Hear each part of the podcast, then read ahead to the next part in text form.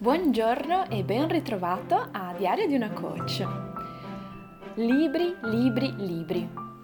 Quanto mi piace questo argomento perché oltre a leggerli mi piace molto, mi piace anche molto ascoltarli con le app di persone bravissime che li leggono e, e, e mentre faccio le cose li ascolto ma anche proprio sensorialmente l'oggetto libro è un oggetto che mi piace moltissimo, mi piace sfogliare, mi piace il suo odore, mi piace la sua concretezza, mi piace la sua semplicità, anche se vogliamo.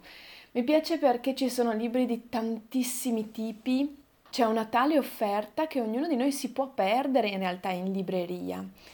E che posti sono le librerie? Sono fantastici.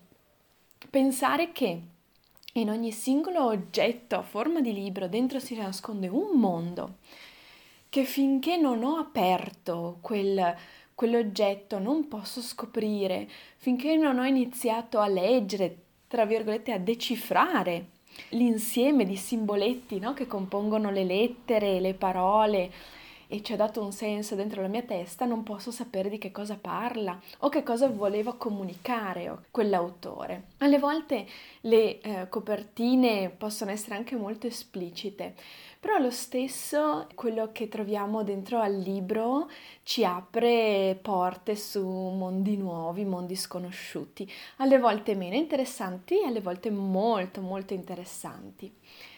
Allora, perché ho deciso di parlarti di libri? Perché io trovo che siano uno strumento di comunicazione fantastico, ma anche uno strumento d'arte molto interessante. Eh, se hai ascoltato mio, la mia puntata di podcast Ciò che manca, sai che noi siamo molto bravi a riempire i cosiddetti buchi di informazione. Ecco, il libro secondo me è uno splendido esempio di questa cosa qui. Cioè, i libri, quelli ben fatti, e questa ovviamente è una cosa molto soggettiva su cui torno dopo, quindi i romanzi molto ben scritti, le opere letterarie molto ben fatte, cosa fanno? Descrivono benissimo ciò che mi serve sapere e poi in realtà mi lasciano una libertà enorme perché il mio cervello, io, ok, la mia fantasia, lo riempiono con, nel modo che più mi piace. Se io ad esempio leggo il 16 agosto 1968 mi fu messo tra le mani un libro dovuto alla penna di tale Abate Vallée. Ecco, questo è l'inizio del nome della rosa e ovviamente quello che noi possiamo leggere è per tutti lo stesso, è la stessa frase, anche a distanza di anni, se io riprendo in mano il testo appunto di Umberto Eco, io leggo sempre la stessa frase. Eppure ognuno di noi può essersi immaginato una cosa diversa.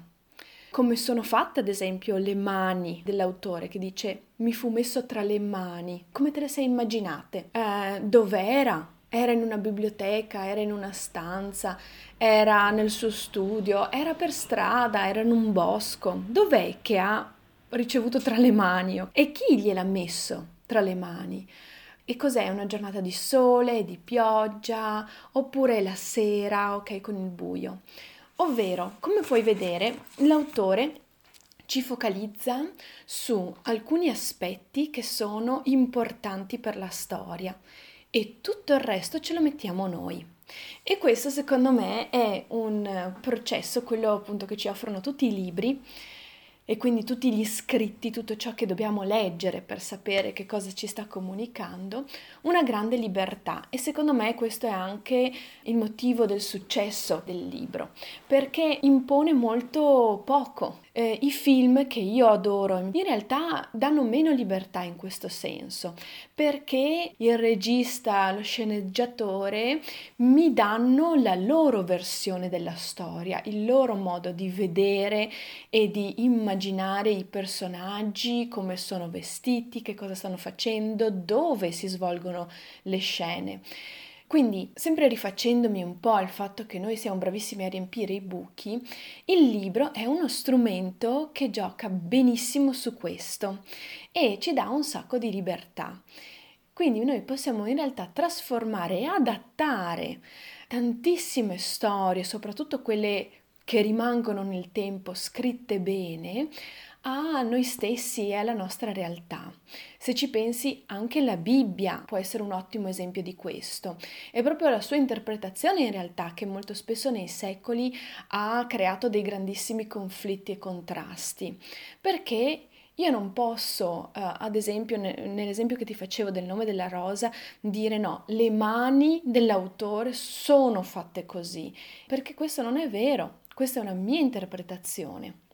È vero che posso raccogliere degli ulteriori dati, ma se io mi rifaccio solo alla storia e mi rifaccio a quello che trovo scritto nel libro, che quindi è un dato oggettivo, in realtà come sono fatte le mani in questa frase lo metto io. è un'interpretazione mia, è molto soggettivo. Soprattutto al giorno d'oggi, quindi, io anche leggendo un libro posso adattare eh, la storia che mi viene proposta e riempirla con la mia realtà.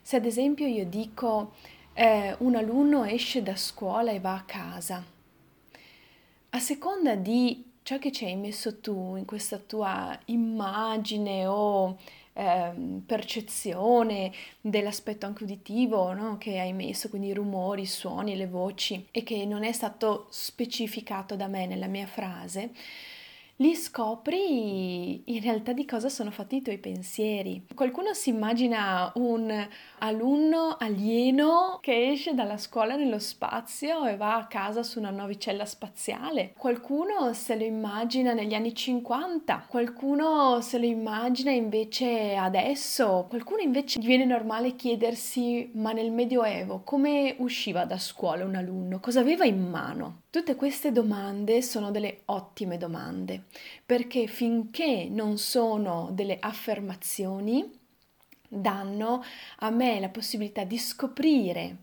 eh, che mappa nascosta ho io dentro di me del mondo, come percepisco io la realtà.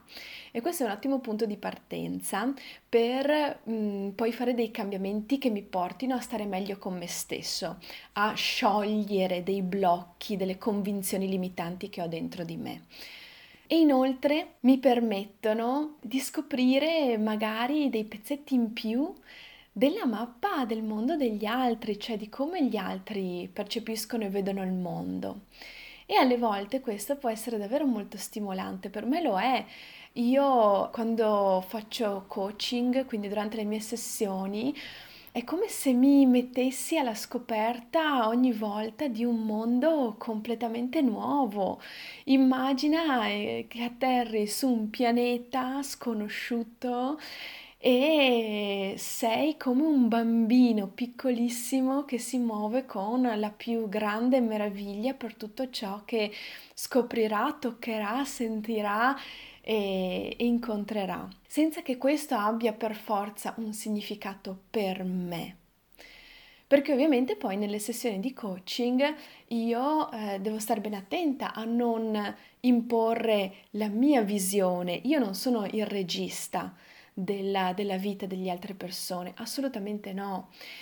Io quello che faccio da coach è proprio, diciamo così, offrire mh, mm, delle storie come quelle che troviamo nei libri, dei punti, in modo tale che la persona possa riempire queste storie con la sua mappa e attraverso queste storie guidarla verso un proprio cambiamento. E questo lo trovo un, un processo di una delicatezza e di, una, di un rispetto è dell'altro magnifici e anche eh, sinceramente assolutamente bellissimo per me che vado alla scoperta ogni giorno di, di, mondi nuovi, mondi inesplorati, con una marea di sorprese fantastiche. E questo in realtà lo possiamo fare tutti quanti noi, perché gli altri ci offrono questo, questo tipo di informazioni interno a noi. Il mio invito è quello sia un po' di percepire gli altri come dei libri, quindi cercare di decifrarli nel senso di leggere ciò che c'è scritto e di scoprire come loro riempiono appunto ciò che eh, non viene specificato e anche noi come riempiamo ciò che non è specificato nel testo che leggiamo. E vi invito a leggere qualsiasi cosa, qualsiasi testo, anche ad ascoltarli appunto i libri, perché questo vi arricchisce di eh, tantissimi stimoli e crea delle storie che possono essere anche molto utili e dei potenti agenti di cambiamento nella vostra vita personale. Se vuoi sapere di più su come io faccio coaching, puoi trovare delle informazioni sul mio sito www.coachingconchiara.it. E per oggi ti saluto, ciao, alla prossima!